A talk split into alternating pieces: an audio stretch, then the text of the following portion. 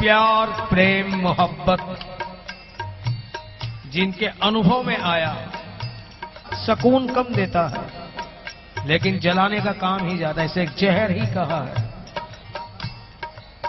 कहने को अमृत है, लेकिन पूरे ब्रह्मांड का शायद इतना बड़ा जहर है कि संसार में कितनी भी प्रतिकूल स्थितियाँ आए, कितने भी गम आए रंजो गम आए, लेकिन ये जहर पीने के बाद छोटे मोटे जहरों का असर होता ही नहीं। करके मरना होता है इसमें ये इश्क का इल्म है कि मरना तिल तिल करके। और उस मरने में भी, उस जलने में भी प्रेमी कहता है, इतना मज़ा आ रहा है कि अब और किसी आग की परवाह ही नहीं, कोई जला ही नहीं सकती अब। इसे सूफी भी कहते हैं, जरा और बढ़ा ले तू दर्दे जिगर, फिर देख गजब हो जाएगा। पर्दे भी उठ जाएँगे, दीदार भी हो जाएगा। दर्द बढ़ाने की बात कही है, आनंद बढ़ाने की नहीं। दर्द बढ़ेगा तो दर्द और आनंद दो ही चीज़ हैं। दर्द की इंतहा, उसे भी आनंद कहा गया। कि इसके बाद कोई दर्द रहे ही नहीं, आनंद वो स्थिति का नाम।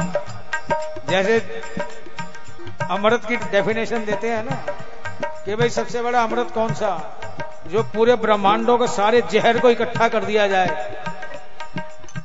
उसको भी अमृत कहा गया है। क्यों? अगर वो जहर हम पचा लेते हैं तो किसी और जहर का असर ही नहीं पड़ेगा। तो वो अमृत से कम थोड़े हुआ इसी प्रकार दर्द का हद से बढ़ जाना दर्द की दवा बन जाता है। इसलिए कहते भी हैं किता इश्क ने जीना नु नंग आए। किता इश्क ने जीना नु नंग आए। पर्दा उन्हों किसी ने फाड़ना की।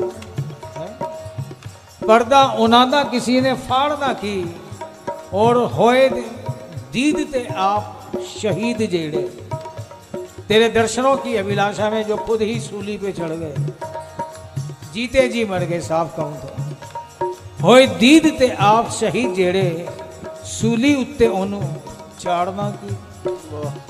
जल मरे जेड़े हिजर दी अग अंदर। जल मरे जेड़े हिजर दी अग अंदर दो दी अग ने साड़ना की। जल मरे जेड़े हिजर दी अग अंदर। वीरा की अग्नि में जो झुलस गए जल गए। जल मरे जेड़े हिजर दी अग अंदर।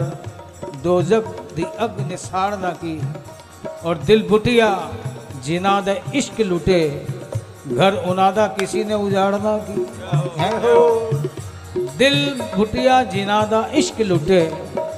घर उनादा किसी ने उजाड़ना की।